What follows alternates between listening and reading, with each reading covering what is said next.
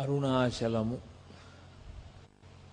ఎర్రగా ఉండేటటువంటి పర్వతం కనుక అరుణాచలమని పేరు. పరమశివుని యొక్క స్వరూపంలోని ఎర్రని రంగు ఉన్నది అని ఎదుర్వేదం సౌయస్తామ్రౌ అరుణ మంగళ అని. అందుకని ఎర్రని వర్ణం ఉన్నటువంటి అరుణాచలేశ్వరుడు వెలిసినటువంటి క్షేత్రం కనుక అరుణాచలం. కాదు రుణము అంటే అనుబంధము అని. కర్మ సంబంధంగా మనం చేసినటువంటి కర్మల వలన ఒక్కొక్క శరీరంలో ప్రవేశించి ఆ శరీరంలో అనేకమైన అనుబంధములను పెట్టుకుంటాడు. ఆ రుణ అంటే అలా అనుబంధములు కర్మ సంబంధమైనటువంటి సంబంధములు పెట్టుకోవలసినటువంటి అవసరం లేకుండా జీవుడు జ్ఞానము వలన తాను పరబ్రహ్మమని తెలుసుకొని తత్వమసి మహావాక్యమును ఇక్కడే అనుభవించి కైవల్య ప్రాప్తిని పొందడానికి అనువైనటువంటి స్థితిని అనుగ్రహించగలిగినటువంటి క్షేత్రమునకు అధిదేవత కనుక ఆయనకి అరుణాచలీశ్వరుడని పేరు. ఆ కొండకి అరుణాచలము అని పేరు. అరుణాచల క్షేత్రమునందు పరమశివుడు గౌతమ మహర్షికి ఆనతిచ్చిన మేర అక్కడ ప్రదక్షిణము అత్యంత ప్రధానము అని నిన్నటి రోజున మీతో మనవి చేసి ఉన్నాను. అలాగే అక్కడ జరిగేటటువంటి ఉత్సవాలలో దీపోత్సవము పేరిన్నిక గన్న ఉత్సవము. అది భారతదేశం అంతటా కూడా అత్యంత ప్రఖ్యాతమైనటువంటి ఉత్సవంగా పరిగణింపబడుతుంది. అది కార్తీక మాసంలో వచ్చేటటువంటి పౌర్ణమి నాడు ఆ కృత్తికా దీపోత్సవము అంటారు. మనకి సాధారణంగా మనం పాటించేటువంటి నియమం ఏమిటంటే కృత్తికా నక్షత్రం ఉన్నప్పుడు దేవాలయాల్లో చేయాలి కార్తీక పౌర్ణమి తిథి ఉన్నప్పుడు ఇంట్లో చేయాలి పౌర్ణమి తిథిని ఇంట్లో కార్తీక పౌర్ణమిగా చేస్తాం. కృత్తికా నక్షత్రంతో చంద్రుడు కలిసిన రోజున కార్తీక పౌర్ణమిగా దేవాలయంలో చేయాలి ఈ దీపానికి ఎనలేని ప్రాముఖ్యత ఉంది. సనాతన ధర్మం అంతా కూడా దీపం చుట్టూనే తిరుగుతుంది. పరమేశ్వరుణ్ణి దీపంతోనే పోలుస్తారు. ఆత్మని దీపంతోనే చెప్తారు. అందుకే ఆత్మజ్యోతి అంటారు. అలాగే పరమేశ్వరుడికి పరంజ్యోతి అని ఒక నామం. ఆ నామం మీరు చూడండి.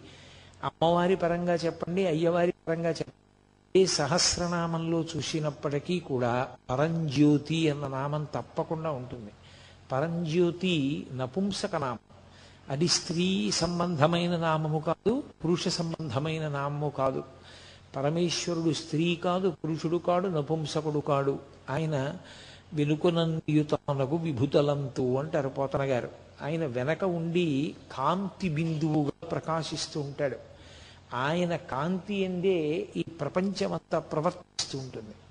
కాబట్టి కాంతి స్వరూపుడైనటువంటి పరమేశ్వరుడు కనుక ఏ సహస్రనామంలోనైనా సరే పరంజ్యోతి అన్న నామం తప్పకుండా కనపడుతుంది అసలు ఈశ్వరుని యొక్క వెలుతురు ముందు ఏ వెలుతురు పనికిరాదు అని వేదం యొక్క తీర్పు. అందుకే ఆయన మించినటువంటి జ్యోతి ఇంకొకటి లేదు అని. నత్ర సూర్యో భాతి చంద్రతారకం నేమా విద్యుతో భాతి కుతోయమగ్ని త్వమేవ భాంతమనుభాతి సర్వం తస్య భాషా సర్వమిదం విభాతి అని. ఆయన యొక్క వెలుతురు ఎక్కడ ప్రకాశిస్తూ ఉంటుందో అక్కడ సూర్యచంద్రులు నక్షత్రములు కూడా ఇక ప్రకాశించవు.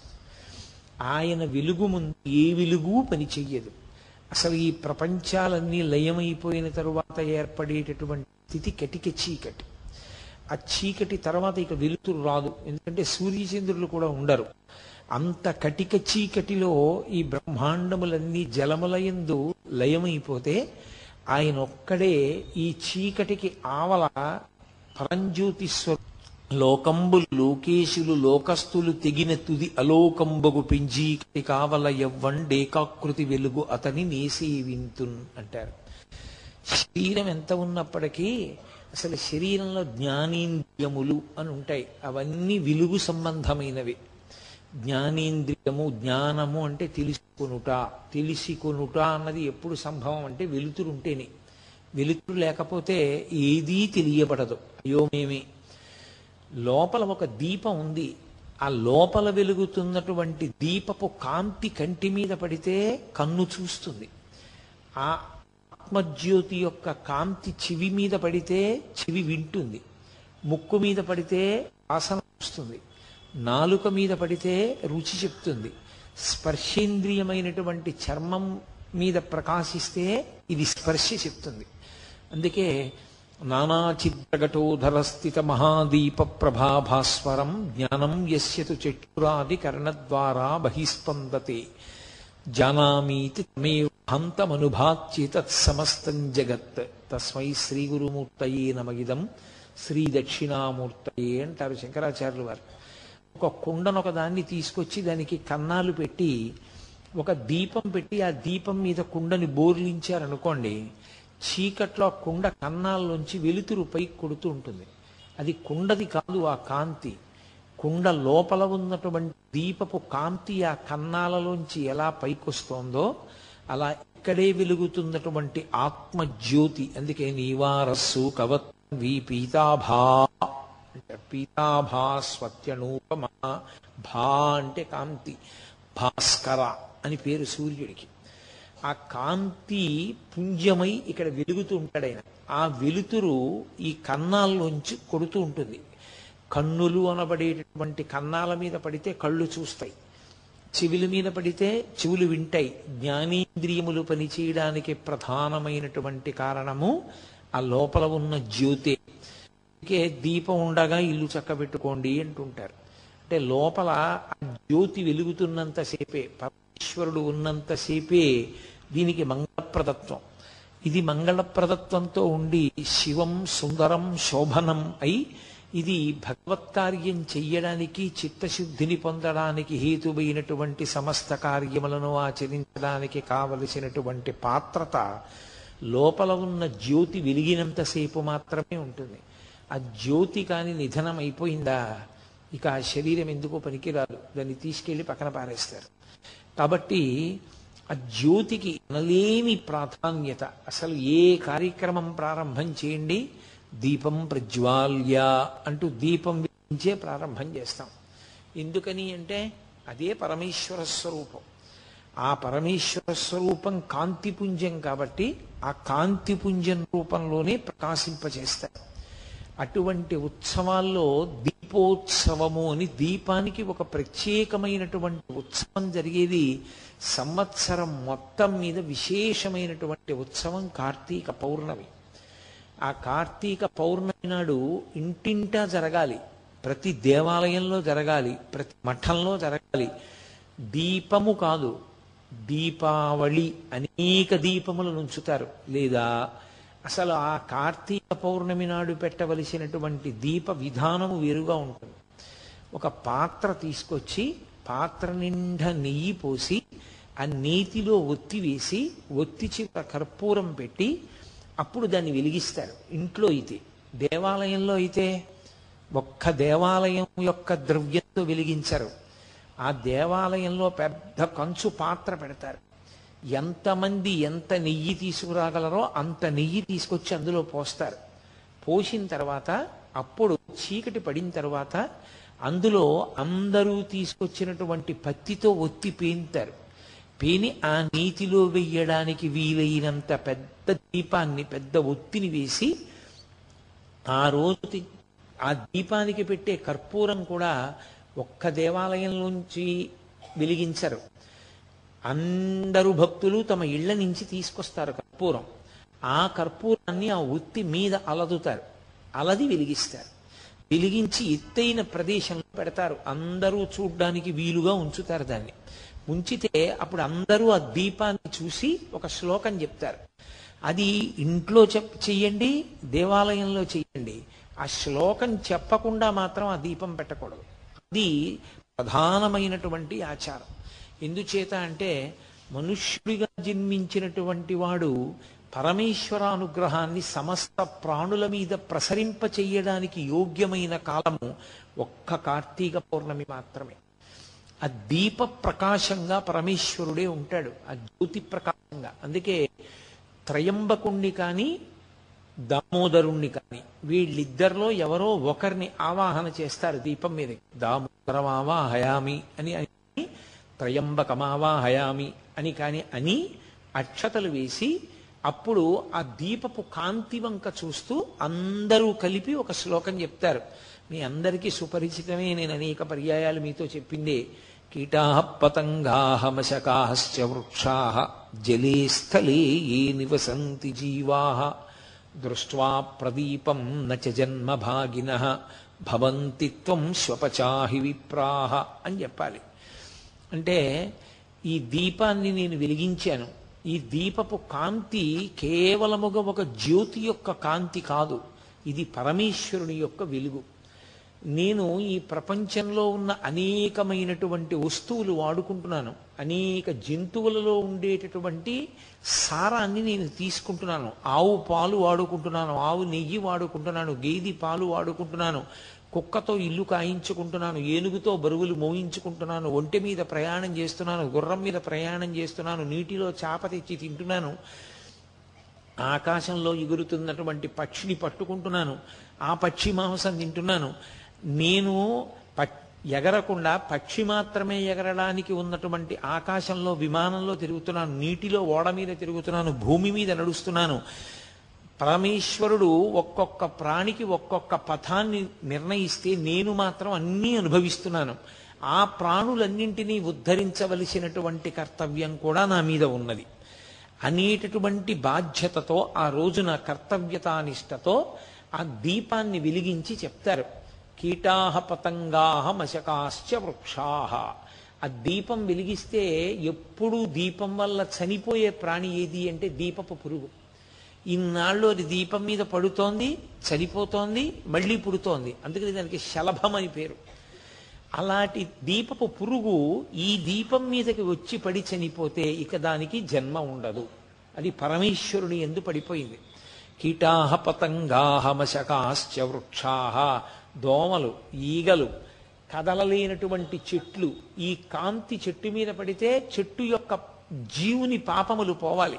లోపల జీవుడు ఉంటాడు ఆ జీవుడి పాపములు నశించాలి.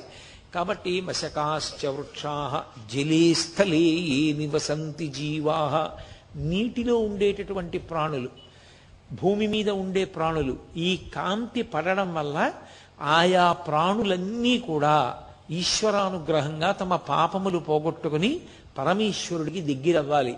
భవంతి త్వం శ్వపచాహి విప్రాహ. అసలు భగవంతుడు వేదము అన్న రెండు మాటలు పక్కన పెట్టి దేని కొరకు బ్రతుకుతున్నాడు అంటే కడుపు నింపుకోవడం కోసం. కడుపు నింపుకుంటే కంటికి నిద్ర. నిద్ర లేస్తే కడుపు నింపుకోవడం. ఈ రెండు ఉంటే భోగం అనుభవించడం. ఇది తప్ప అసలు భగవంతుడన్నవాడొకడు ఉన్నాడని భగవంతుని గురించి ఉపాసన చెయ్యాలనేటటువంటి జ్ఞానము కించిత్ కూడా లేకుండా ప్రవర్తించి జీవితాన్ని పాడు చేసుకుంటున్న వాడి మీద కూడా ఈ దీపం పడిన కారణం చేత వచ్చే జన్మలో వేదాన్ని సాకల్యంగా చదువుకుని వేదాన్ని ప్రమాణంగా తీసుకుని తన జీవితాన్ని ఉద్ధరించుకోగలిగినటువంటి గొప్ప విద్వాంసుడుగాక అని సమస్త లోకము యొక్క శ్రేయస్సుని కోరి వెలిగిస్తారు ఆ దీపాన్ని.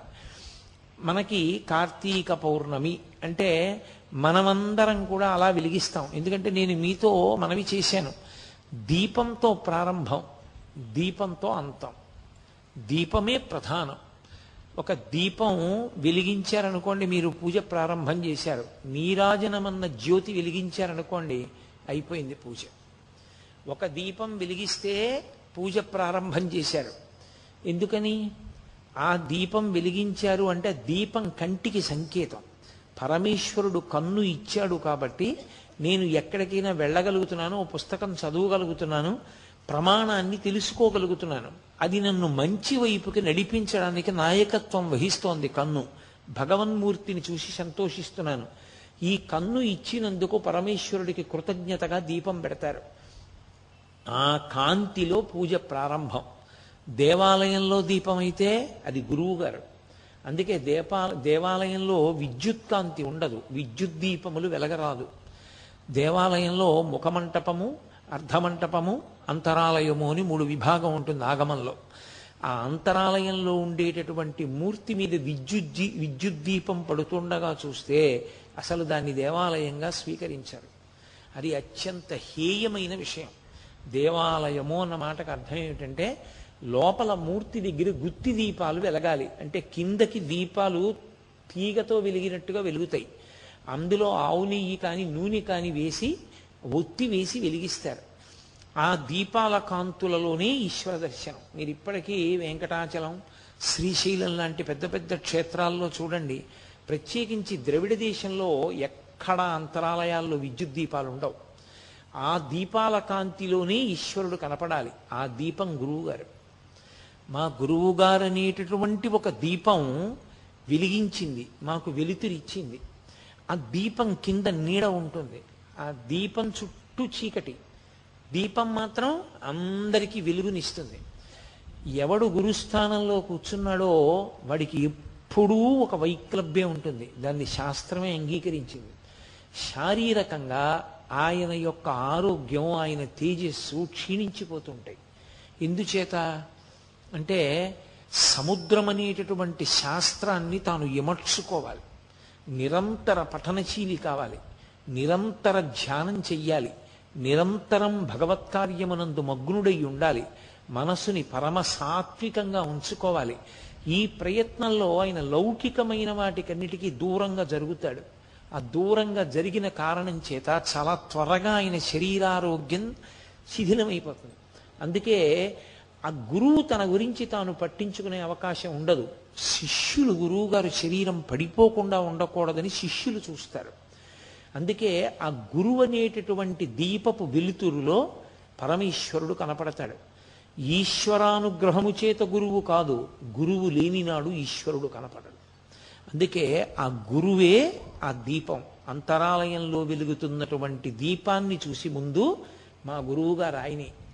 అంతరాలయంలో ఈశ్వర సన్నిధానంలో దీపమై వెలుగుతున్నారు. అందుకే భాగవతంలో కృష్ణ పరమాత్మని మించిన గురువు లేడు. జగద్గురు అన్న గొప్ప మాట ఆయనకి అన్వయమైంది. అందుకే కృష్ణం వందే జగద్గురుం అంటాం.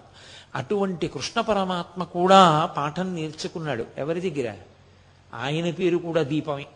ఆ గురువు గారి పేరు సాందీపని.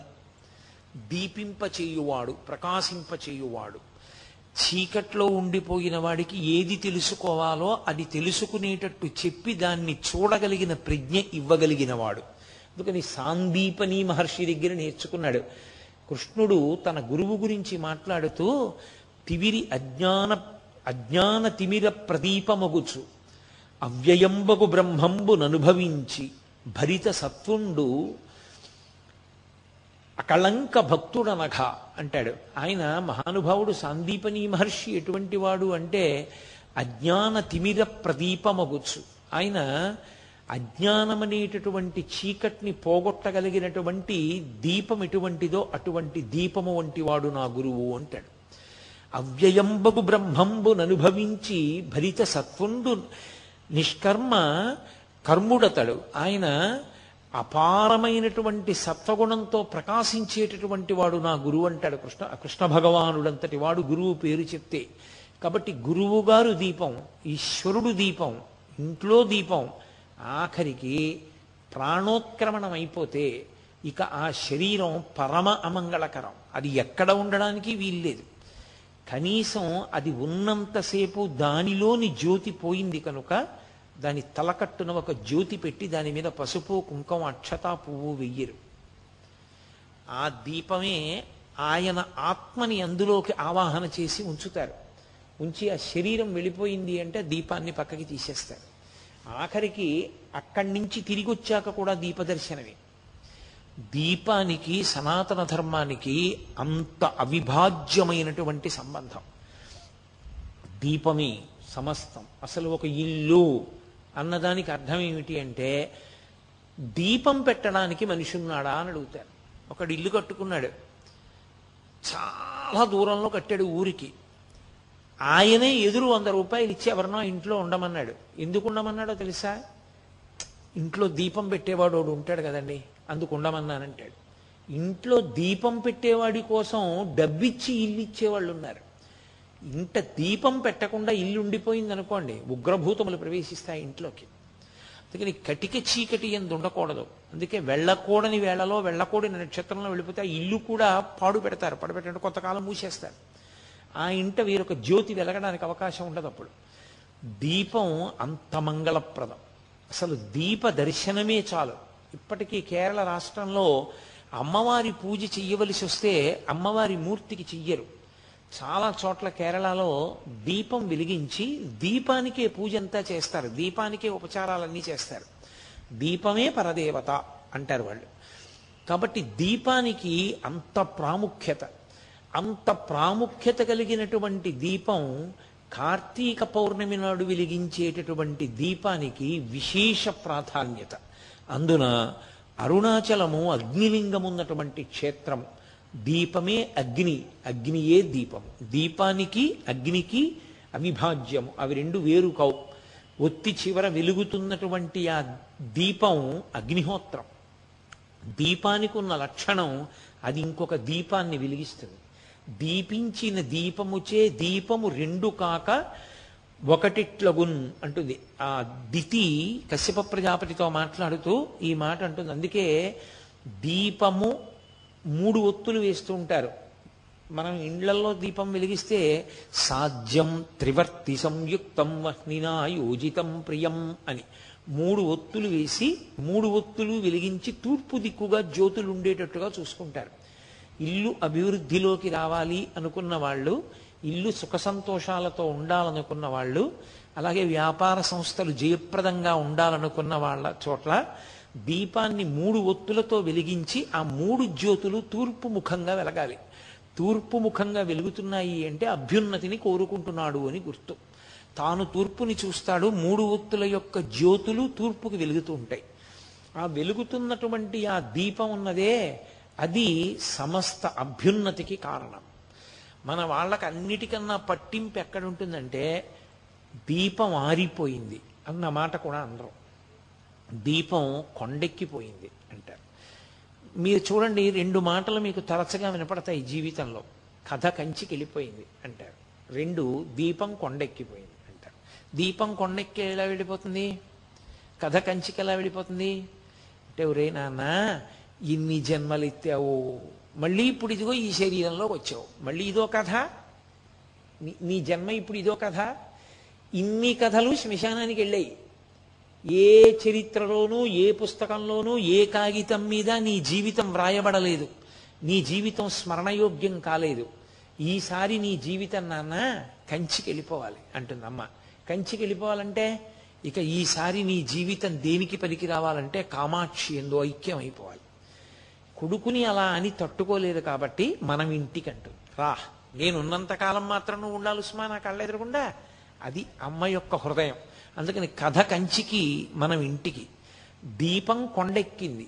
దీపం కొండెక్కింది అంటే కొండ మీద ఈశ్వరుడు ఉంటాడు. మనకి సనాతన ధర్మంలో అదో గమ్మత్తు. దాన్ని చూసి ఇప్పుడు కొత్తగా అంటించుకుంటున్నాయి కొన్ని కొన్ని ధర్మాలు కొన్ని కొన్ని విశ్వాసాలు. కొండ మీద ఈశ్వరుడు ఉండేటటువంటి ఏకైక ధర్మము సనాతన ధర్మము. అది ఎవడో వెళ్ళి పెట్టింది కాదు. పరమేశ్వరుడు తనంత తాను స్వయంభవు కొండల మీద. అందుకే శేషాచల పర్వతం మీద సింహాచల పర్వతం మీద శ్రీశైల పర్వతం మీద. ఆయన కొండ మీద ఉంటుంటాడు. ఏమిటి ఆయనకి ఆ సరదా?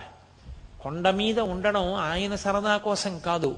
ఉత్ అని ఒక మాట దాని సంస్కృతంలో ఎక్కువగా వాడుతుంటారు. ఉత్సవము. అంటే ఉత్.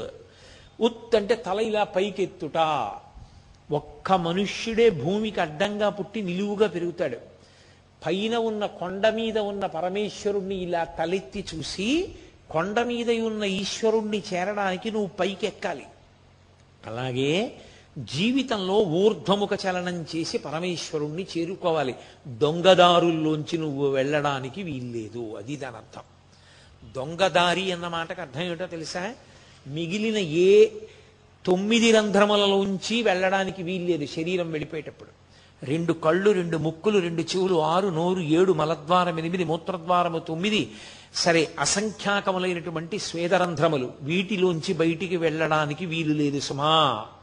ఒకే ఒక్క తలుపుంది నిర్గమద్వారం బ్రహ్మరంధ్రం. అందుకే ఇక్కడ శిఖ ఉంటుంది. ఆ బ్రహ్మరంధ్రం పగిలి అందులోంచి నిర్గమించాలి. అందులోంచి నిర్గమించాడు అంటే ఇక రాడు అని గుర్తు. ఇక శరీరాన్ని పుచ్చుకోడు.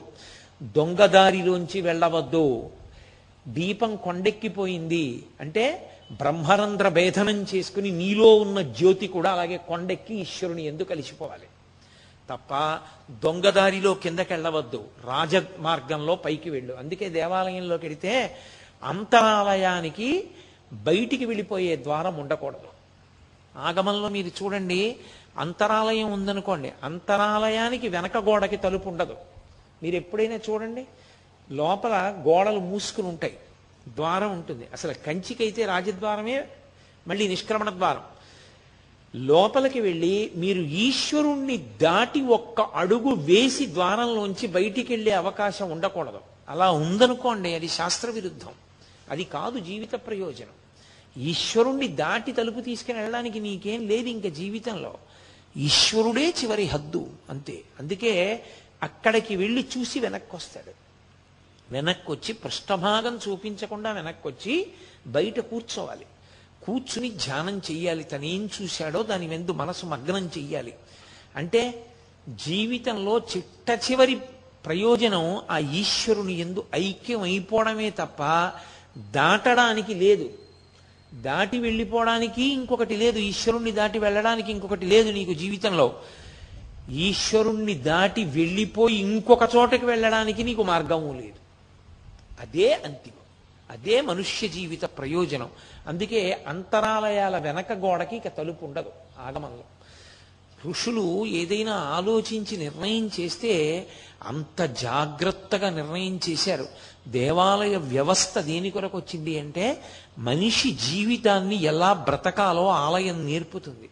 అందుకే ఆలయం ఎలా ఉంటుందో మనుష్యుడు ఎలా ఉంటాడు మనుష్యుడు ఎలా ఉంటాడో ఆలయం అలా ఉంటుంది. మనిషికి తల ఎలా ఉంటుందో దేవాలయానికి ఉండేటటువంటి పైన రాజగోపురం అలా ఉంటుంది. దానికి కలశలు ఉంటాయి. కుంభాభిషేకం అలా ఉంటుంది. లోపల మూర్తి ఉంటుంది. ఇక్కడ ఈశ్వరుడు ఉంటాడు. అందుకే దేహో దేవాలయ ప్రోక్త జీవో దేవ సనాతన.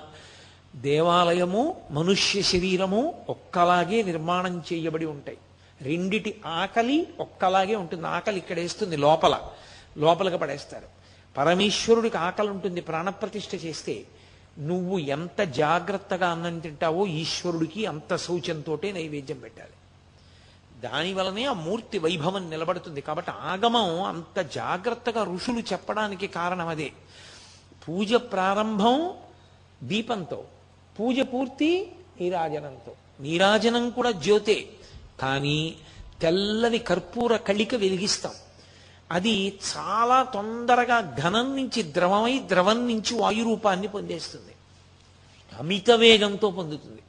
మీరు ఎప్పుడైనా నీరాజనం వెలిగించినప్పుడు చూడండి అది కొద్దిగా నీరు కింద మారిపోతుంటుంది. అందులో ఆకరణ వెలిగేటప్పుడు చూస్తే ఇక కర్పూర కళిక కనపడదు. దాని బదులు కొద్దిగా నీరులో ఉంటుంది అదే వెలుగుతుంది.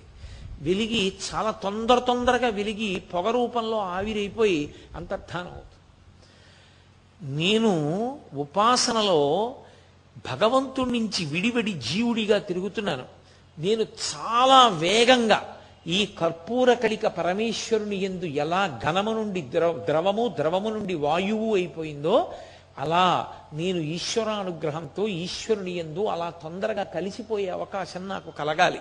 అజ్ఞానము నాకు కలగాలి అని కోరుకోవడమే నీరాజనం. అందుకే దీపం వెలిగించినప్పుడు పూజ ప్రారంభం. నీరాజనం వెలిగిస్తే మంత్రం తిరగబడిపోతుంది.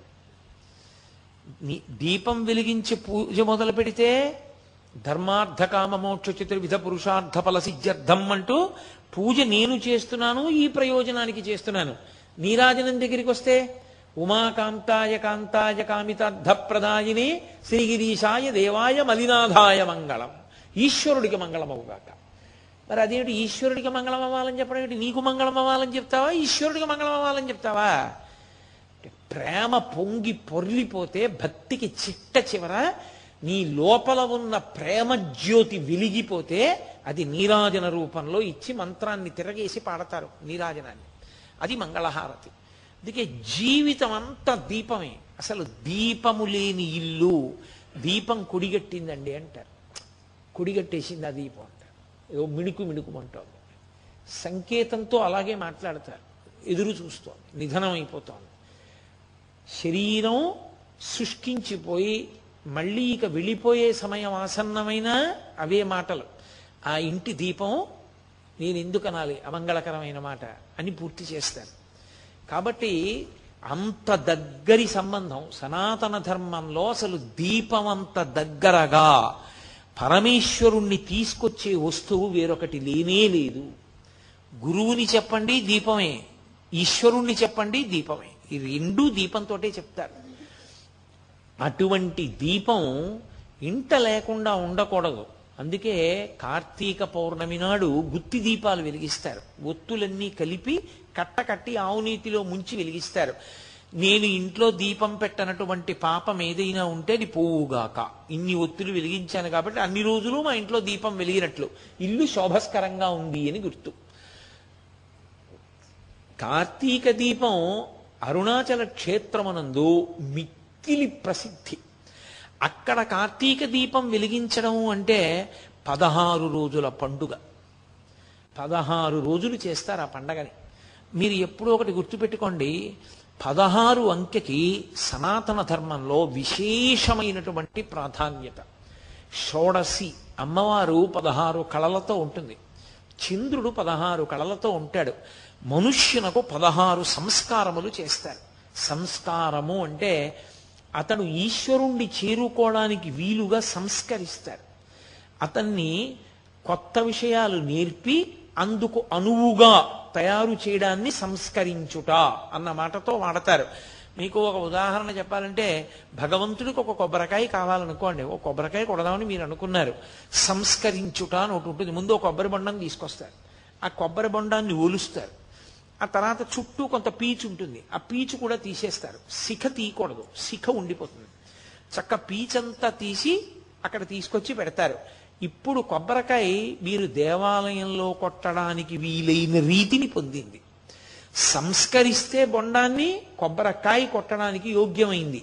భగవంతుణ్ణి చేరడానికి యోగ్యమైంది.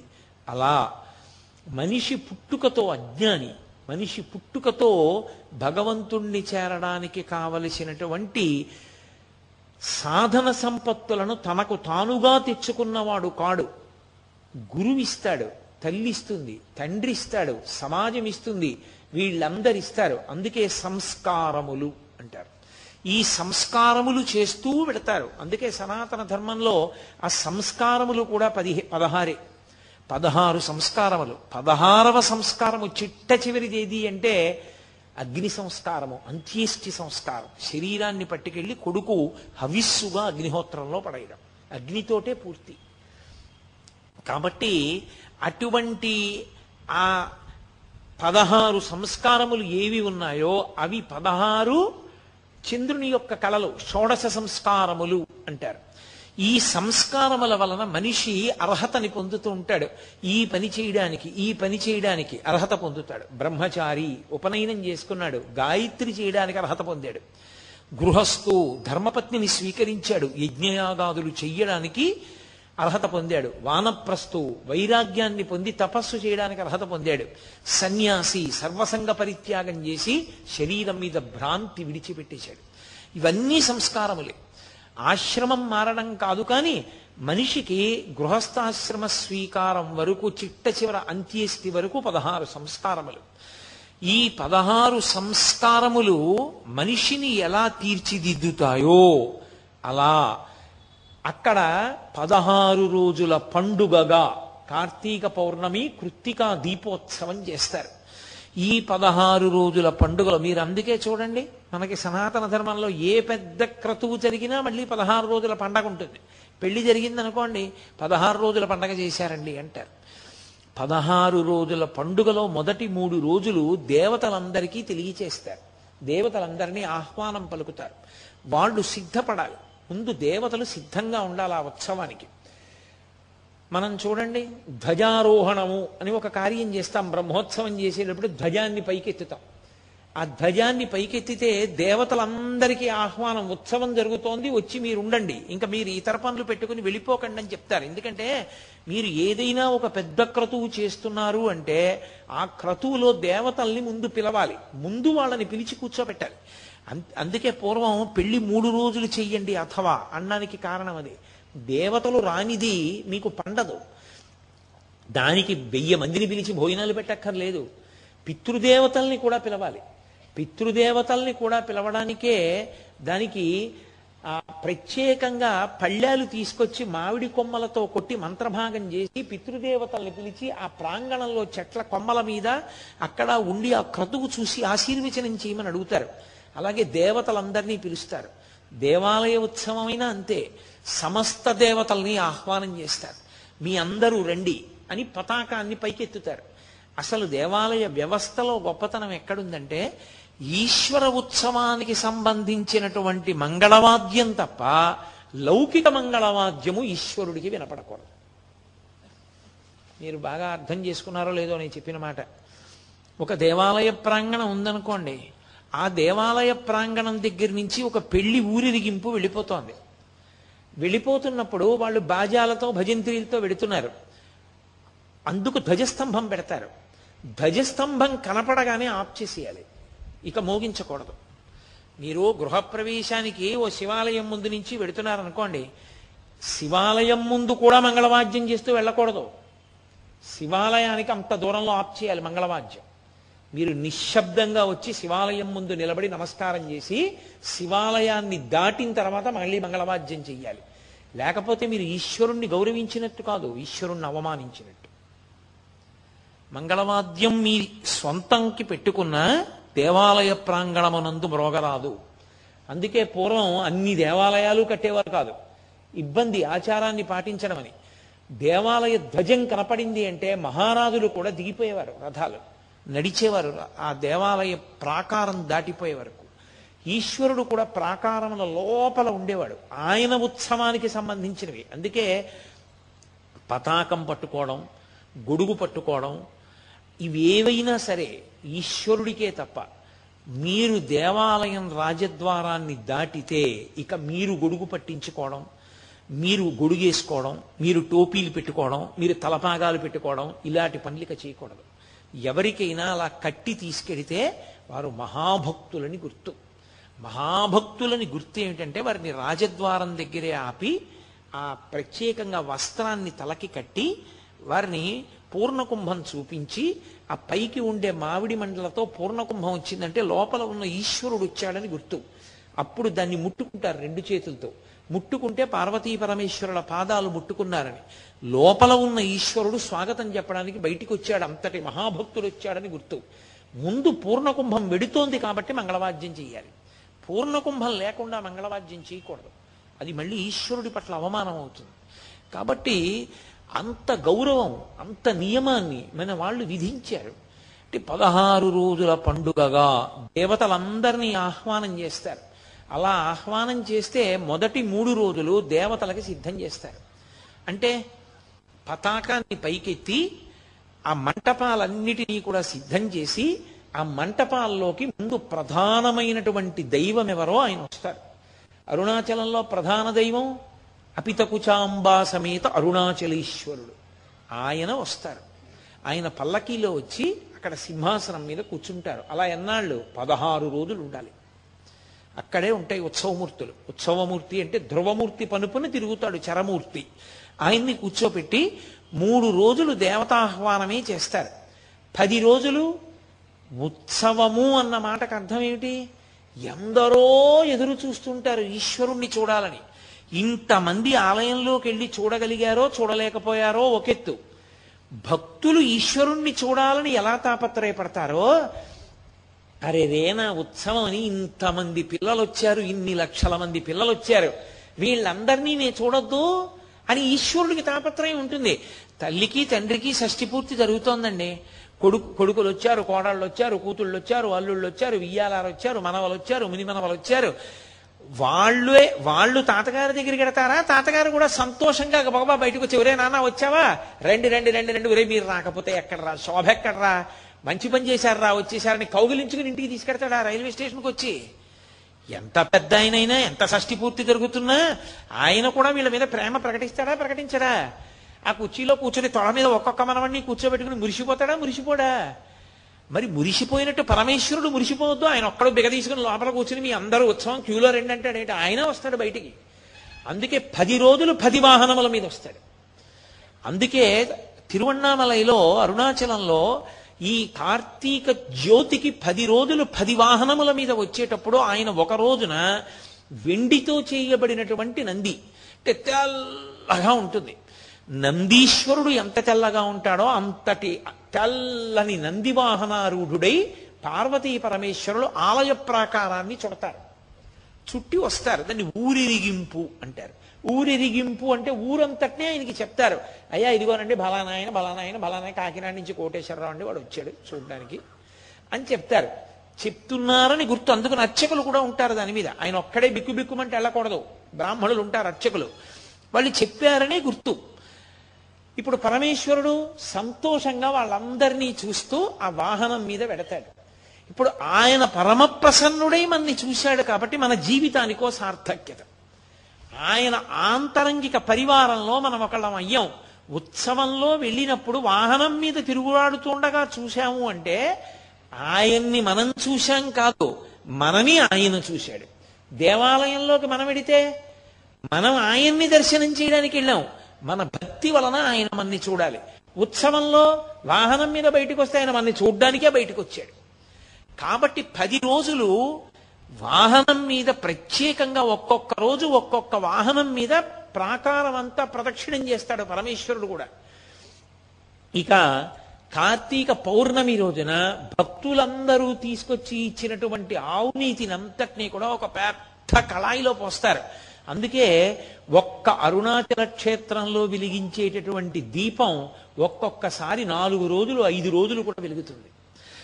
అరు తిరువన్నామలై అసలు ఎక్కడ అంగుళం కూడా ఖాళీ ఉండదు అంటారు. కొన్ని లక్షల మంది జనంతో నిండిపోతుంది.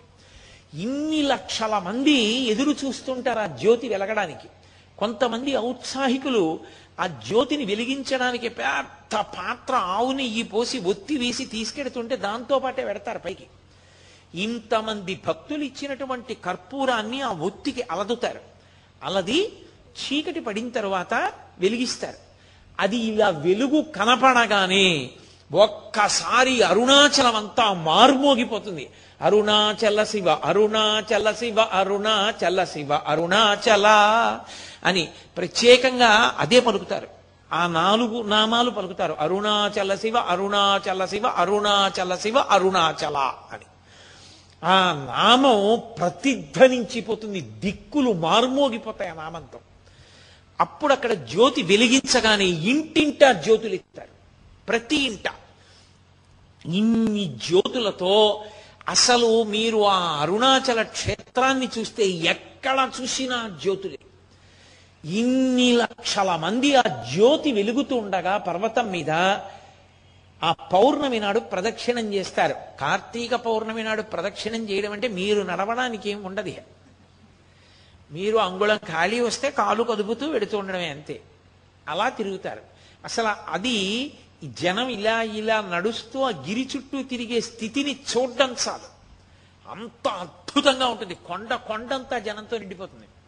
అంత పెద్ద జ్యోతి వెలుగుతూ ఉంటుంది.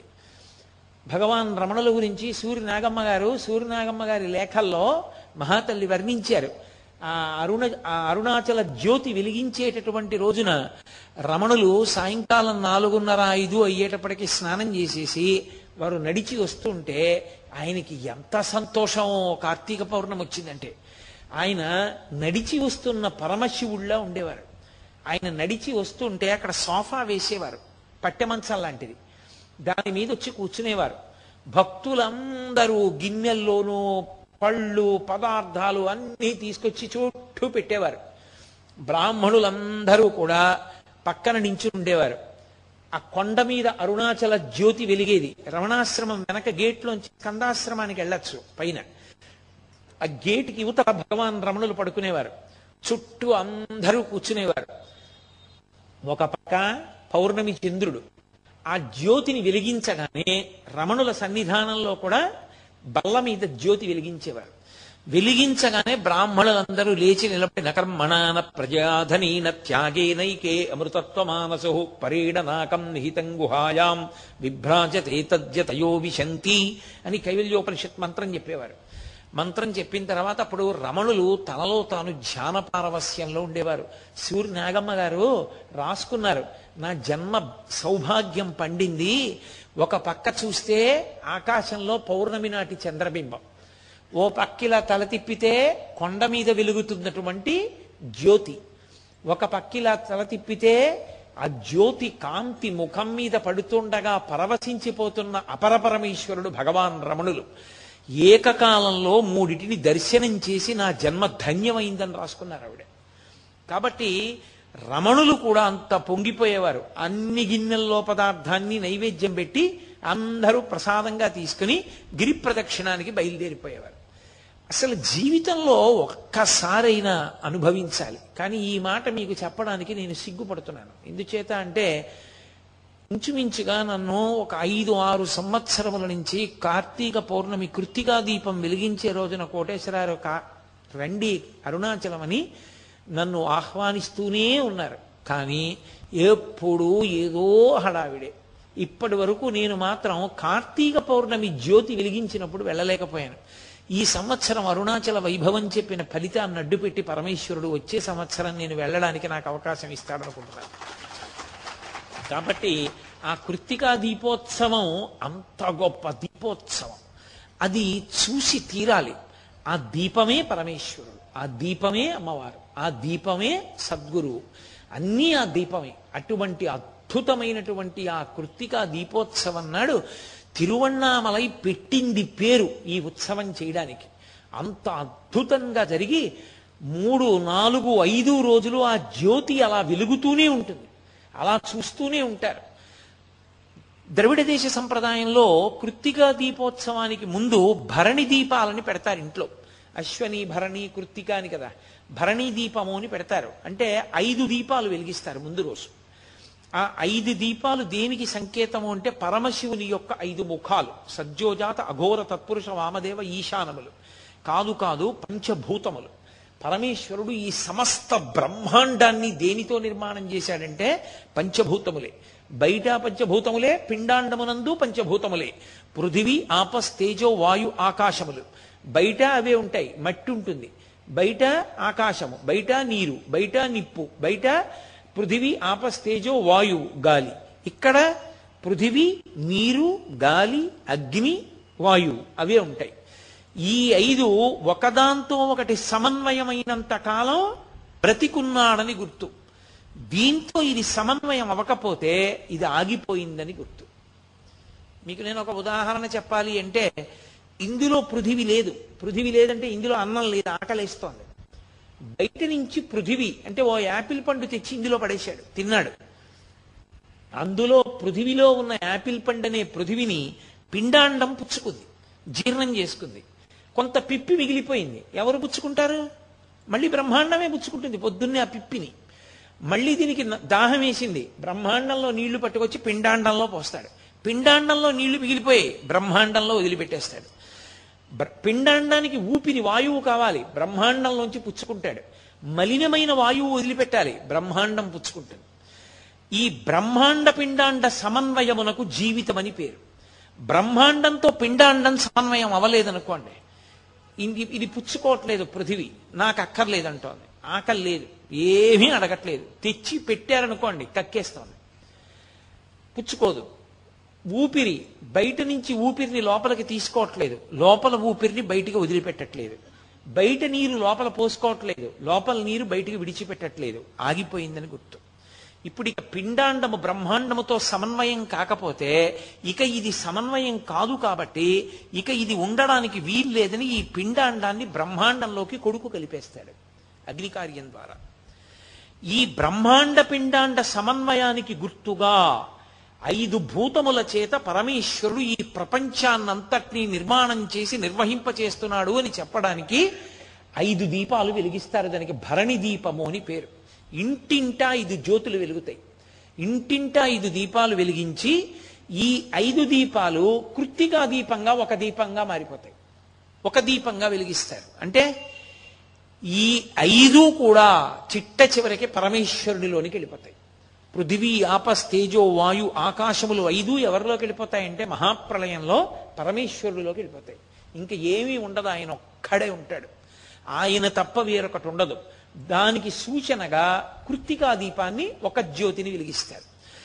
ఇలా భరణి దీపము కృత్తికా దీపము అని రెండు దీపాలుగా ఇళ్ళల్లో వెలిగిస్తారు. దేవాలయంలో మాత్రం కృత్తికా దీపోత్సవము అన్న పేరుతో ఒక్క దీపాన్ని కొండ మీదకి తీసుకెళ్ళి వెలిగిస్తారు.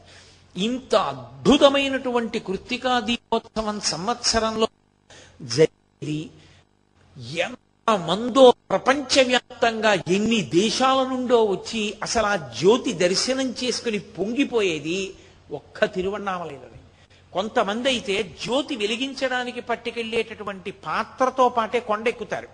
ఎక్కి అక్కడ బ్రాహ్మణులు మంత్రభాగం చేసి అది వెలిగించినప్పుడు దగ్గర నుంచి చూసి ధన్యులై కిందకి దిగొచ్చి గిరి ప్రదక్షిణం చేస్తారు. అంత అద్భుతమైన ఉత్సవం.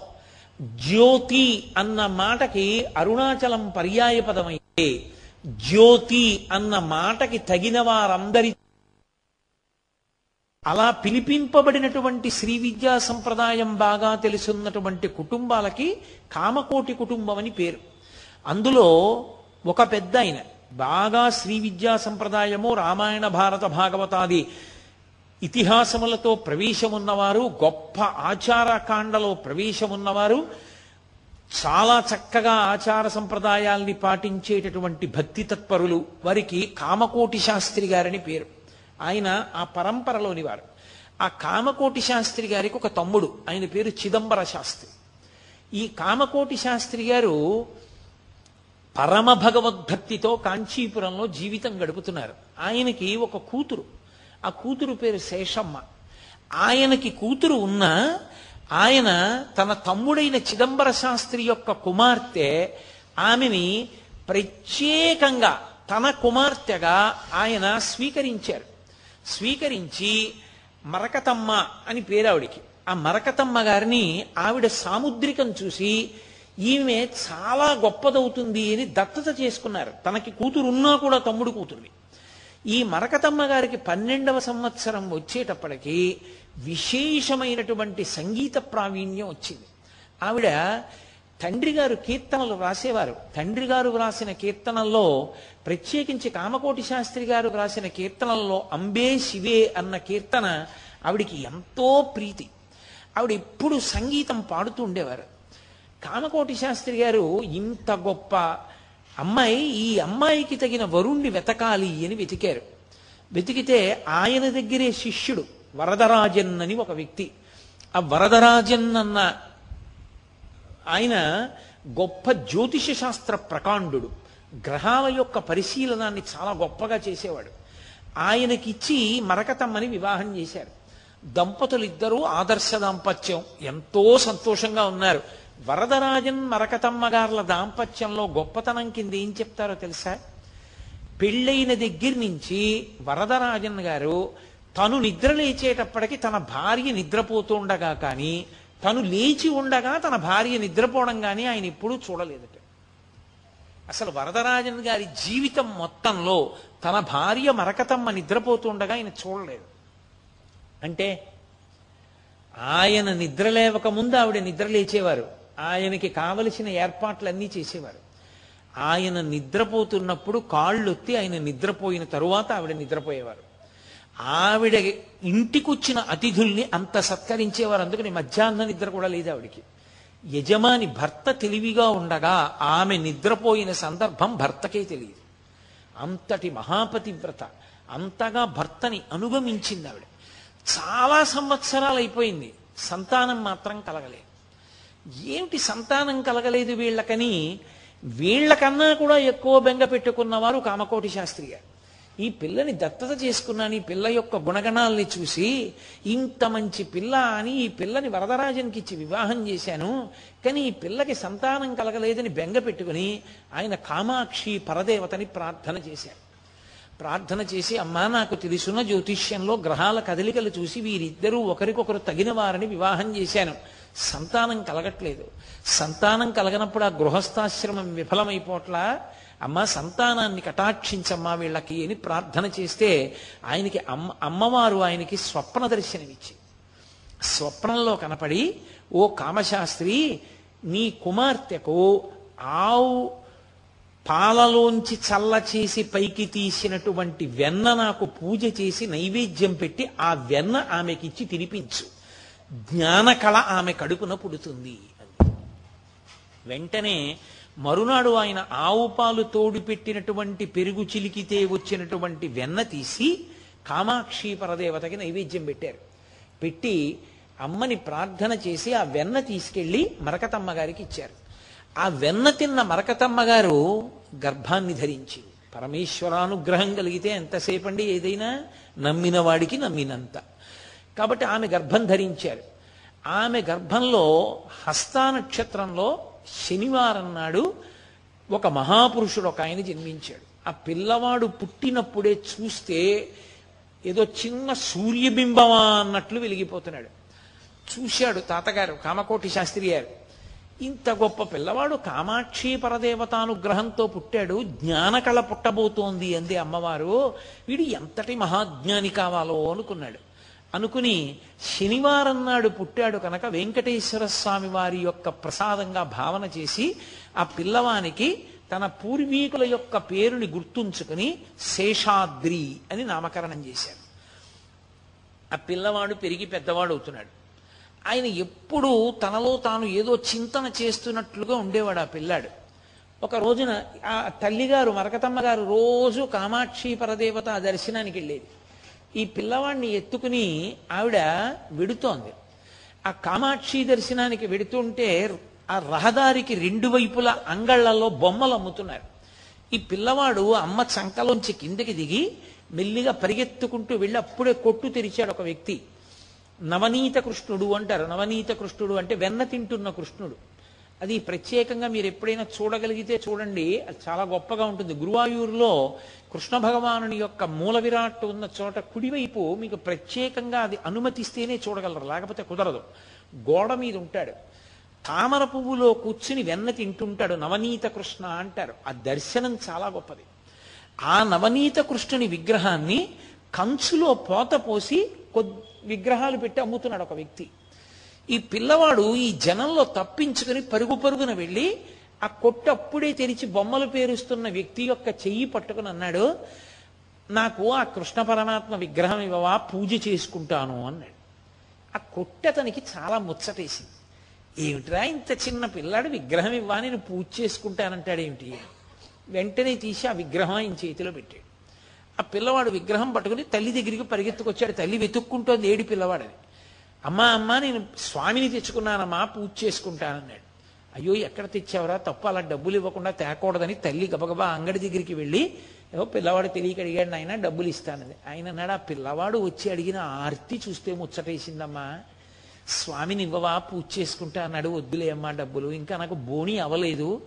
అయినా పిల్లవాడిని చూస్తే నాకు ఎందుకో ఇవ్వాలనిపించింది తీసుకెళ్ళమ్మా అన్నాడు. ఆ నవనీత కృష్ణుడిని పట్టుకుని కామాక్షి అమ్మవారి దర్శనం చేశారు వెనక్కి వెళ్ళిపోయారు. ఇంటికి వెళ్ళిపోయారు. మర్నాడు పిల్లాడిని ఎత్తుకుని మళ్ళీ బయలుదేరింది మరకతమ్మ గారు కామా ఆవిడ రోజు కామాక్షి పరదేవత దర్శనం చేసేది.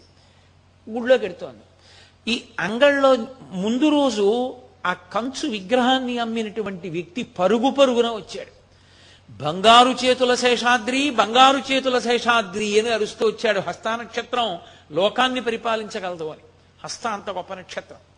కాబట్టి పరుగు పరుగున వచ్చి బంగారు చేతుల శేషాద్రి అని పిల్లవాడి రెండు చేతులు పట్టుకుని తల మీద పెట్టుకుని ఆ పిల్లవాడి కాళ్ళ మీద పడిపోయాడు. తల్లిగారు తెల్లబోయారు ఏమైందయా ఎందుకు అలా పిల్లాడి కాళ్ళ మీద పడిపోతున్నావు? చేతులు పట్టుకుంటున్నావు? బంగారు చేతులు అంటావు? ఏమిటి అల్లరంది? అంటే ఆయన అన్నాడు అమ్మా ఇన్నాళ్ళ నుంచి ఇక్కడ ఇవి అమ్ముతున్నాను. ఎంత పెద్ద తిరణాళ్ళు జరిగినా వంద విగ్రహాలు అమ్మిన రోజు లేదు. కొట్టు తెరవగానే ఈ పిల్లవాడు వచ్చి నాకొక్క స్వామిని ఇవ్వవా పూజ చేసుకుంటానన్నాడు. అమ్మా నువ్వు చెప్తే నమ్మవు. నిన్న ఒక్కరోజే వెయ్యి విగ్రహాలు అమ్మానమ్మా ఈ పిల్లవాడు చేత్తో ముట్టుకుంటే అన్నాడు ఒక్కరోజు వెయ్యి విగ్రహాలు. అప్పటి నుంచి ఆ పిల్లవాడిని బంగారు చేతుల శేషాద్రి అని పిలుస్తుండేవారు. ఆయన అన్నం కూడా తినేవారు కాదు. వెళ్ళి కూర్చుని ఎప్పుడూ తలలో తానే రమిస్తూ ఉండేవారు పదవ ఏట తండ్రి ఉపనయనం చేశారు. శాస్త్ర ప్రవేశం చేసి చక్కగా శాస్త్రాలు రామాయణ భారత భాగవతాలు అన్నీ చదువుకున్నారు. కానీ తండ్రి గారు అకస్మాత్తుగా శరీరాన్ని విడిచిపెట్టేశాడు.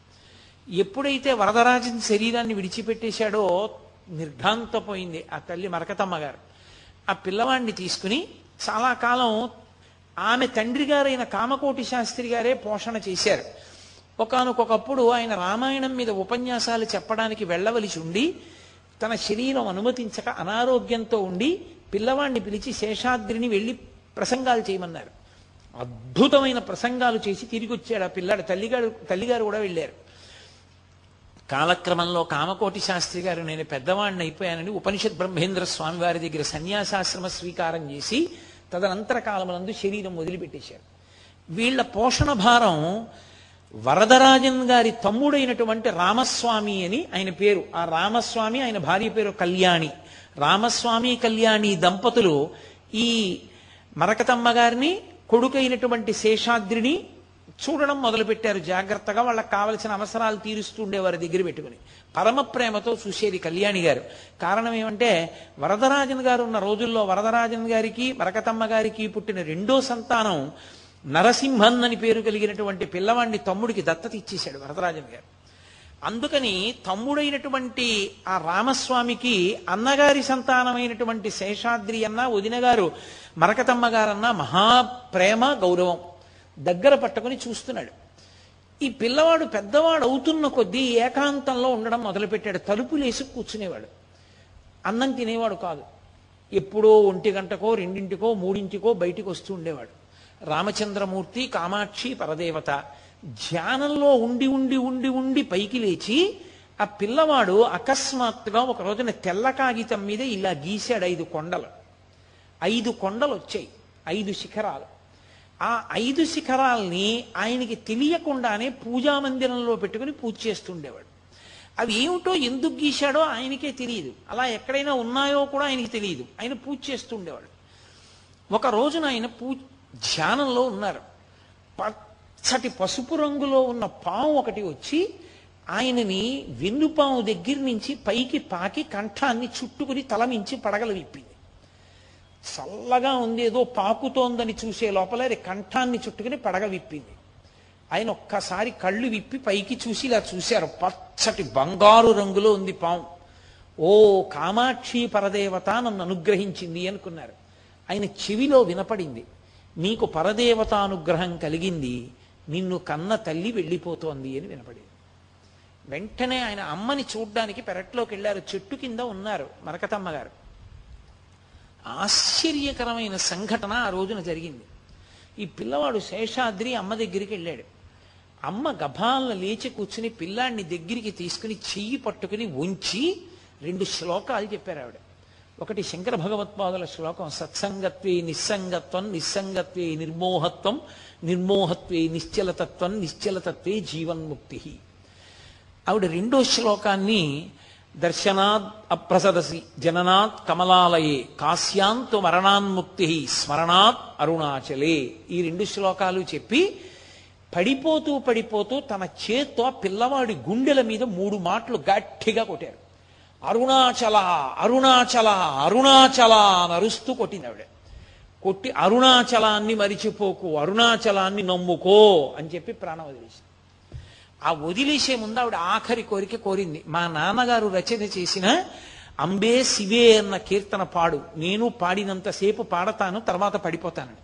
ఆయన పాడుతున్నారు ఆవిడ పాడుతూ శరీరం వదిలిపెట్టేశారు.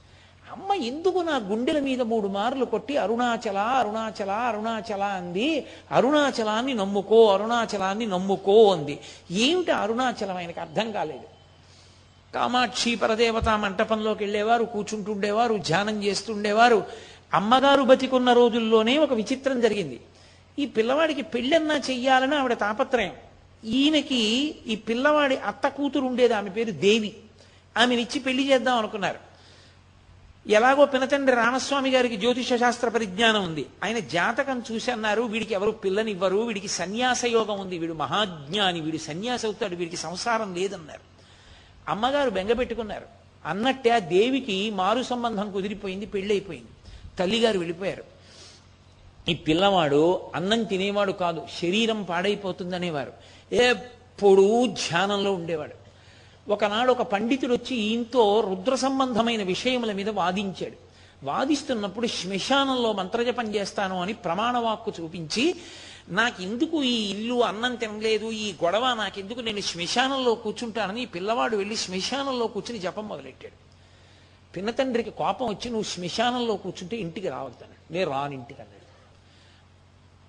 ఒక కొంతకాలం గడిచేటప్పటికీ తండ్రి అంటే శేషాద్రి గారి తండ్రి వరదరాజన్ తద్దినం వచ్చింది. తద్దినం పెట్టాలంటే కొడుకు ఉండాలి. అందుకని శ్మశానం దగ్గరికి వెళ్ళి పిన్ని బాబయ్య పిలిచారు ఒరే ఇంటికి వచ్చి తద్దినం పెట్టరా అన్నారు. ఆయన అన్నాడు నాకు తల్లి ఎవరు నాకు తండ్రి ఎవరు నేను సన్యాసిని నాకెవరు లేరు అన్నాడు. ఆయనకి కోపం వచ్చి పినతండ్రి పిల్లాన్ని పట్టుకుని కాళ్ళు చేతులు కట్టి తీసుకొచ్చి గదిలో బారేసి తలుపేసాడు తద్దినం అన్నా పెట్టు తద్దినం అన్నా పెట్టకుండా తిరుగుతావెవరని మరి తద్దినం పెట్టడానికి అన్ని ఏర్పాట్లు అయ్యాయి ఆ పిల్లవాడిని బయటికి తీసుకొద్దామని తలుపు తీశారు. పిల్లవాడు లేడు ఆ గదిలో. వేసిన తలుపు వేసినట్టే ఉంది. దానికి ఇంకో ద్వారం లేదు ఇంకో కిటికీ లేదు.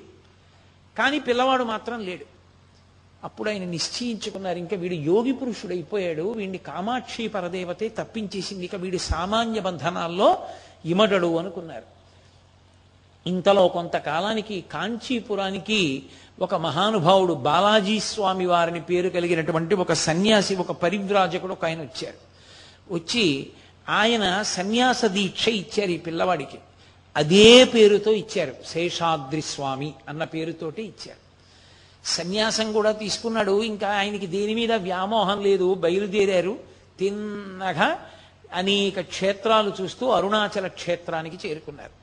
ఆయన అరుణాచలానికి చేరుకున్నప్పుడు విచిత్రం ఏంటంటే మనందరం కూడా సాధారణంగా ఇటువైపు నుంచి వెళ్ళే వాళ్ళందరం కూడా వెళ్ళినప్పుడు బస్సులో పంచశిఖరాల వైపు నుంచి ఏ రోడ్లో పెడతామో ఆ రోడ్లో వెళ్ళారు. ఆయన వెళ్ళేటప్పటికే ఆయనకు ఒక ఆశ్చర్యం కనపడింది. తను ఒకనాడు కాగితం మీద ఏ ఐదు శిఖరాల బొమ్మ గీశారో ఆ ఐదు శిఖరాలే స్వాగతం పలికాయి. ఏమి నా భాగ్యం? ఇదా అరుణాచలం అనుకున్నారు. అరుణ అరుణాచలంలో ఉన్నటువంటి అరుణాచలేశ్వర దేవస్థాన ప్రధాన అర్చకుడు చూశాడు కానీ ఆయన తేజస్సు గుర్తుపట్టలేకపోయాడు. సరే దుర్గమ్మ క్షేత్రంలో కూర్చునేవారు ఎప్పుడూ జపం చేసేవారు. ఆయన్ని లోకమంతా ఒక పిచ్చివాడు అనుకునేది మహాత్ములందరినీ పిచ్చివాళ్ళని అనుకుంది ఈ లోకం.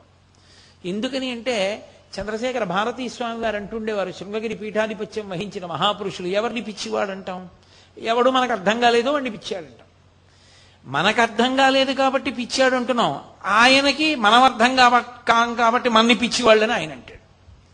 మనకు అర్థం కాని వాళ్ళందరూ పిచ్చివాళ్ళు అయితే జ్ఞానులు కూడా మనకు అర్థం కారు. అందుకే మనం వాళ్ళని పిచ్చాళ్ళ లెక్కలో కట్టేస్తాం. రామకృష్ణ పరమహంసని చంద్రశేఖర భారతీ స్వామిని అది తీసుకెళ్ళి మహానుభావుడు శేషాద్రి స్వామిని వీళ్ళందరినీ పిచ్చాళ్ళ కింద లెక్క కట్టడానికి రమణ మహర్షి అంతటి వాళ్ళని రాళ్ళతో కొట్టడానికి కారణం అదే. మనకు అర్థం కాదు కాబట్టి పిచ్చాడంటాం. ఆయన మహానుభావుడు పిచ్చివాళ్ళే తిరుగుతూ ఉండేవారు. ఈ అక్కడ ఉన్నటువంటి ఆ అరుణాచల పట్టణంలో ఈ గృహస్థులందరూ కూడా బయట పారేసినటువంటి పనికి మాలిన వ్యర్థ పదార్థాన్ని బండిలో పోసి పట్టుకెడుతూ ఉండేవారు. ఆయన బండెక్కి కూర్చుని స్పష్టంగా చెప్పాలంటే పెంటకుప్ప మీద కూర్చుని ఇది నా కుచ్చుల బండి కుచ్చుల బండి అంటుండేవారు అందరూ రాత్రి నిద్రపోతుంటే ఆయన గట్టిగా అరుస్తూ పరిగెడుతుండేవారు ఆయన నిద్రపోకండి నిద్రపోకండి యముడొచ్చి ఎత్తుకుపోతాడు నిద్రపోకండి అని అరుస్తూ పరిగెడుతుండేవారు భగవద్గీతలో అంటారు యానిషా సర్వభూతానాం తస్యా జాగర్తి సంయమి యస్యా జాగ్రత్త భూతాని సానిషా పశ్యతో మునేహే అంటారు. సమస్త జీవులు నిద్రపోతున్న వేళ యోగి మేల్కొని ఉంటాడు. ఆయన నిద్రపోవడం కొన్ని సంవత్సరాల పాటు ఎవరూ చూడలేదు. ఆయన ఎవరి దగ్గర ఎవరైనా ఆయనకి భోజనం పెడితే ఇలా కూర్చుని ఆ భోజనాన్ని తీసుకెళ్ళి కనపడినటువంటి ప్రాణులన్నిటికీ పెట్టేస్తుండేవారు ఆయన ఎవరినైనా చెంప మీద కొడితే వాడు మహదైశ్వర్యవంతుడు అవుతుండేవాడు ఆయన ఒకసారి ఒక దుకాణం దగ్గరికి వెళ్ళారు. అతను వచ్చిన వాళ్ళందరికీ ఏదో పదార్థాలు తయారు చేసి అవి అమ్ముతూ ఉండేవాడు. మీకు బాగా అర్థం అవ్వాలంటే కాఫీ హోటల్ అనుకోండి. ఆయన అక్కడికి వెళ్ళి ఒక రోజున అకస్మాత్తుగా ఏం చేశారంటే మైదా పిండి ఉన్నటువంటి బస్తా పైకెత్తి నీళ్ళ తొట్లో ఉన్న నీళ్ళు కొన్నింటిలో పోసేశారు. అదంతా కలిపి పెద్ద ముద్ద అయిపోయింది. అతను అనలేదు శేషాద్రి స్వామి మహాత్యం తెలుసున్నవాడు కాబట్టి ఊరుకున్నాడు. కానీ ఇంత మైదాపిండి నీళ్ళలో ముద్దయిపోయింది ఇంత ముద్ద నేను ఏం చేసుకుంటాను? అయ్యయ్యో నష్టం వస్తుంది అనుకున్నాడు. అకస్మాత్తుగా ఓ సర్కస్ కంపెనీ వాళ్ళు తిరువണ്ണామలై వచ్చి మేము గుడారం అవి వేసుకోవాలి మాకు సమయం లేదు నువ్వు ఇన్ని వందల పరోటాలు చేసి బగలవా అన్నారు. ఆ మైదా పిండితో కలిపి తొందర తొందరగా పరోటాలు చేసి ఇచ్చి ఆ రోజున విశేషమైన లాభం గడించాడు. ఆయన చేష్టితములంత విచిత్రంగా ఉండేవి. ఆయన ఎడమ చేతిలో మూడు శూలములు ఉండేవి మూడు శూలములు అంటే శూలాల గుర్తులు. కుడి చేతిలో ఎర్రటి వలయం ఉండేది. ఆయన ఎంత ఆశ్చర్యకరమైన పనులు చేసేవారంటే ఆయన ఎప్పుడూ తిరువణామలై విడిచిపెట్టి వెళ్ళల. భగవాన్ రమణులు ఎలా వెళ్ళలేదో అలాగే శేషాద్రి స్వామి కూడా ఉన్నంతకాలము తిరువణామలై విడిచిపెట్టకుండానే ఉండేవారు. పిచ్చివాళ్ళే తిరుగుతుండేవారు ఉన్మాది ఉన్మాది అనుకునేవారు. అక్కడే దగ్గరలో విఠోభా స్వామి వారని ఒక స్వామివారు ఉండేవారు పక్క ఊళ్ళో. ఆయన మంచి మహాత్యం కలిగిన వాళ్ళు తపస్సిద్ధి పొందినవారు. ఒక రోజున నడిచి వెళ్ళిపోతున్నటువంటి శేషాద్రి స్వామి ఆకాశం వంక చూసి అడిగో విఠోబా వెళ్ళిపోతున్నాడు విఠోబా వెళ్ళిపోతున్నాడు అని అరిచారు. ఎవరికి అర్థం కాలేదు ఏడు విఠోబా వెళ్ళిపోతున్నాడు విఠోబా వెళ్ళిపోతున్నాడు అని అరుస్తున్నారు ఏంటి అనుకున్నారు. ఆయన అరిచి అరిచి అరిచి అన్నారు విఠోబా వెళ్ళిపోతున్నాడు దేవ- దేవతల దగ్గరికి అన్నారు. కాసేపటికి పక్క ఊరు నుంచి వార్త వచ్చింది. విఠో విఠోభా స్వామి శరీరాన్ని విడిచిపెట్టేశాడు ఆయన ఆకాశం వంక చూసి పిలుస్తుండేవారు. దేవతలు వెడుతున్నారు అదిగో యక్షులు వెడుతున్నారు అదిగో కొంత కొంతమంది శరీరం విడిచిపెట్టి వెళ్ళిపోతున్నారని పేర్లు పెట్టి పిలుస్తుండేవారు.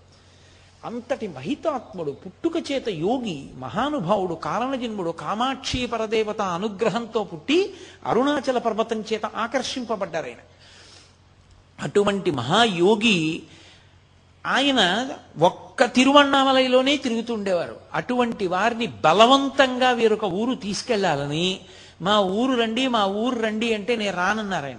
ఆయన్ని బలవంతంగా పట్టుకుని ఒక రైలు ఎక్కించి తీసుకెళ్ళిపోతున్నారు. ఆ రైలు వేగం అందుకుని తిరువണ്ണామలై సరిహద్దుల దగ్గరికి వెడుతోంది. ఆయన రైల్లోంచి దూకేశారు.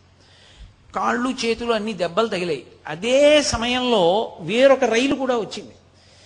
రెండు రైళ్ళు ఆగాయి. అవతల రైల్లోంచి దిగిన వ్యక్తి ఆత్మహత్యా ప్రయత్నం చేశాడు ఇతన్ని పోలీసులకు అప్పజెప్తానని చెప్పి ఆ అవతల రైలు యొక్క డ్రైవరు గార్డు కలిసి ఈయన్ని పోలీసులకు అప్పజెప్తామని చెప్పి రైలు ఎక్కించారు మళ్ళీ రెండో రైలు. ఎక్కించి ఇంజిన్ డ్రైవర్ వెళ్ళి ఇంజిన్ స్టార్ట్ చేశాడు. కానీ రైలు కదలలేదు. ఎక్కడ పొరపాటు వచ్చిందో అర్థం కాలేదు. ఎంతమంది వచ్చి చూసినా రైలు కదలలేదు. వాళ్ళకి అనుమానం వచ్చి ఈ ఊరు వదిలిపెట్టనంటున్న ఈ మనం రైలు ఎక్కించాం అందుకు వెళ్ళటం లేదా అని అయ్యా మీరు రైలు దిగి ఊళ్ళోకి వెళ్ళిపోండి అన్నారు. వెంటనే శేషాద్రి స్వామి రైలు దిగిపోయి రైలు పెట్ల మీద ఇలా కొట్టి పరిగెత్తండి అన్నారు. అంతే రైలు బయలుదేరిపోయింది. ఆయన మహితాత్ముడు. అంటే మీరు ఒక్క విషయం గుర్తుపెట్టుకోవాలి. అలా జరుగుతాయా అండి అని మీకు అనుమానం ఉండొచ్చు. యోగి వాక్కుని ఈశ్వరుడు సత్యం చేస్తాడు. సత్యాన్ని యోగి పలుకుతాడు అనుకుంటే పొరపాటు. ఒకటి మీరు బాగా జ్ఞాపకం పెట్టుకోవాలి. అసలు యోగికి దీని మీద ఏమీ అనురక్తి ఉండదు. మనం ఏం చేస్తామంటే తప్పంతా ఎక్కడ చేస్తామంటే వీటిని మనం పట్టుకుంటాం. పట్టుకుని ఇందుచేత పూజనీయుడు అంటాం మనం. దాన్ని వాళ్ళు చాలా అసహ్యించుకుంటారు. నేను మీకు అబద్ధం చెప్తున్నాను అనుకుంటే సురేశ్వరాచార్యులు వారు వార్తికం చేశారు దక్షిణామూర్తి స్తోత్రం మీద. అందులో వారు ఒక మాట అంటారు. పక్షి రెట్ట వేస్తే ఉత్తరయ్యం మీద పడింది అనుకోండి నేను తీసి ఇలా కొట్టేసి కడిగేసుకున్నట్టే యోగి సిద్ధుల గురించి వెంపర్లాడడు. యోగి సిద్ధులను పట్టుకుని యోగిని గొప్పవాడని చెప్పకూడదు. యోగి ఎందుకు సిద్ధులు వస్తాయో తెలుసా? వాళ్ళు కావాలని ప్రకటన చేయరవి. అవి వాళ్ళకి వశమవుతాయి.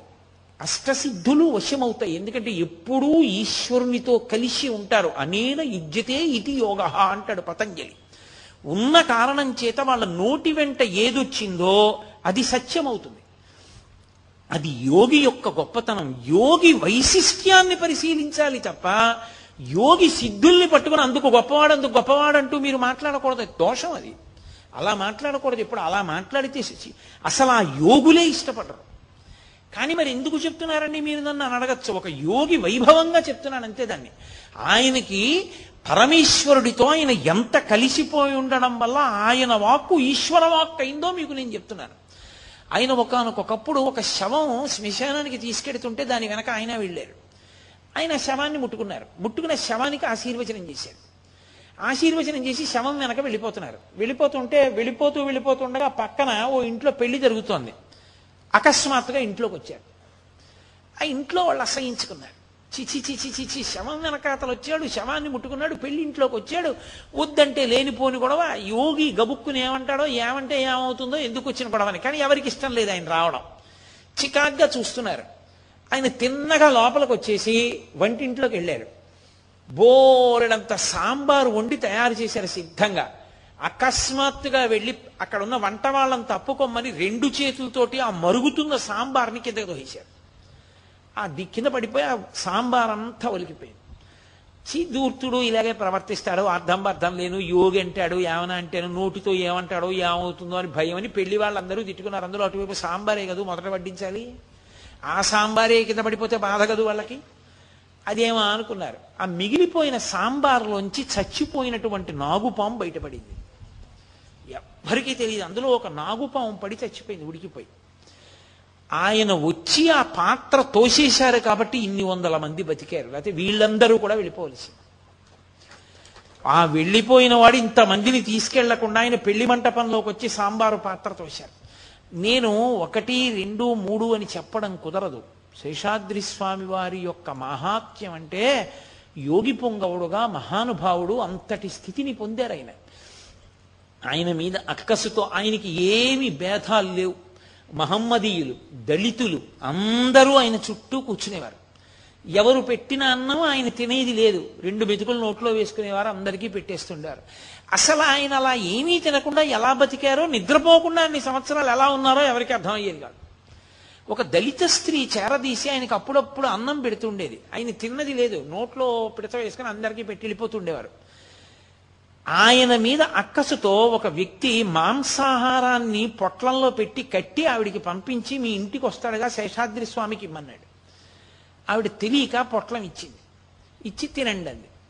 ఆయన ఏం చేశారంటే ఆ పొట్లాన్ని పట్టుకుని పెద్ద నవ్వు నవ్వి శేషాద్ర స్వామి నవ్వు మొ- నవ్వడం మొదలు పెడితే అరగంట గంట ఆపకుండా నవ్వేవారు.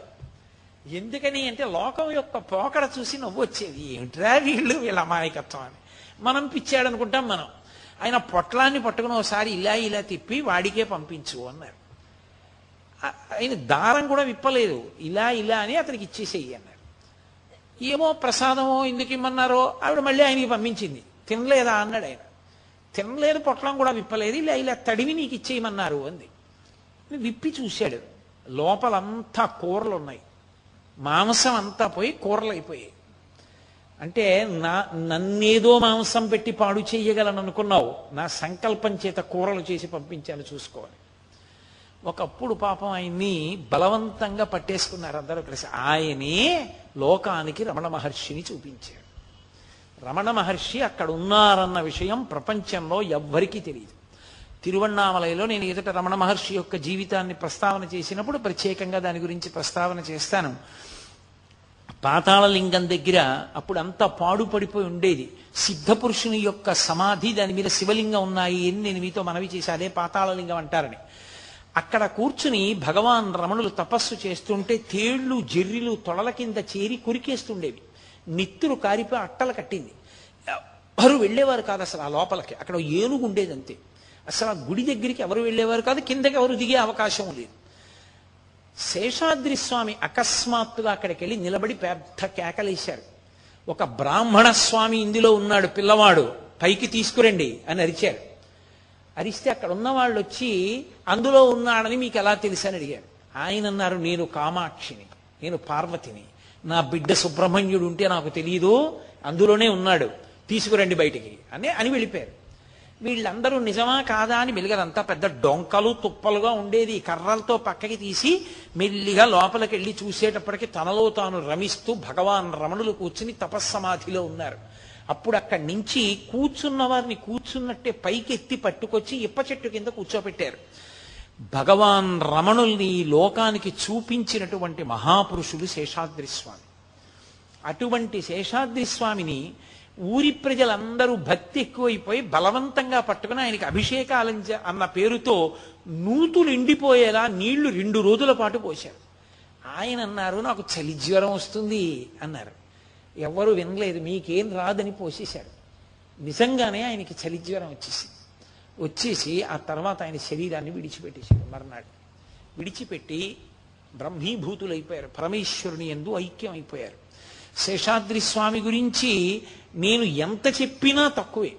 ఆ శేషాద్రి స్వామి వారి యొక్క భౌతిక శరీరాన్ని ఊరిరిగింపు చేసి తిరువണ്ണామలై అంతా ఇప్పుడు రమణ మహర్షి ఆశ్రమం ఎక్కడుందో దాని పక్కనే శేషాద్రి స్వామి ఆశ్రమం ఉంటుంది. ఆ ఆశ్రమానికి తీసుకొచ్చి అక్కడ భూస్థాపితం చేశారు. చేసి దాని మీద శివలింగం ఉంచారు. ఇప్పటికీ శేషాద్రి స్వామిని నమ్ముకున్న వాళ్ళు చెప్తూ ఉంటారు ఇప్పటికీ ఆయన జ్యోతిస్వరూపంతో కనపడతారని భక్తుల్ని అనుగ్రహిస్తారని ఆయన గురించి చెప్పుకున్నా ఆయన గురించి విన్నా ఆయనకి నమస్కారం చేసినా ఆయన వెంటనే గురుస్థానంలో కూర్చుని మనందరినీ కాపాడతారు అని చెప్తారు. అంతటి మహాపురుషులు. అరుణాచలం వాళ్ళ అమ్మగారి నోటి వెంట ఉచ్చరింపబడి అంతటి మహాయోగి పురుషుణ్ణి ఆకర్షించి తన దగ్గరికి లాక్కుంది. అందుకని కృత్తికా దీపోత్సవం రూపంలో జ్యోతి దర్శనం జరగడం కాదు. ఎన్నో జ్యోతులు ఎందరో గురువులు ఎందరో ఆచార్య పురుషులు ఎందరో మహాపురుషులు అరుణాచలమనబడేటటువంటి ఆ పరమశివుని చేత ఆకర్షింపబడి ఆ అరుణాచల పట్టణ ప్రవేశం చేసి అక్కడ నివాసం చేసి మనందరినీ కూడా ఎంతో గొప్పగా అనుగ్రహించారు. అంతటి మహాపురుషులందరూ కూడా నివసించి తిరిగినటువంటి భూమి. ఒక్క శేషాద్రి స్వామి కాదు.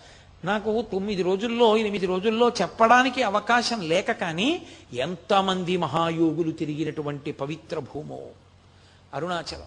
అటువంటి పవిత్ర భూమిలో ప్రదక్షిణం చెయ్యడం అటువంటి చోట అరుణాచలేశ్వరుణ్ణి దర్శనం చేయడం అటువంటి సిద్ధ పురుషులు జ్యోతిస్వరూపాలుగా ఉంటారు అని. ఉంటారు ఏమి? ఇప్పటికీ ఎందరో నమ్ముతారు. అందున శేషాద్రి స్వామి ఆశ్రమంలో ఉన్నటువంటి దక్షిణామూర్తి విగ్రహాన్ని చూసి తీరాలి. అంత అద్భుతంగా ఉంటుంది.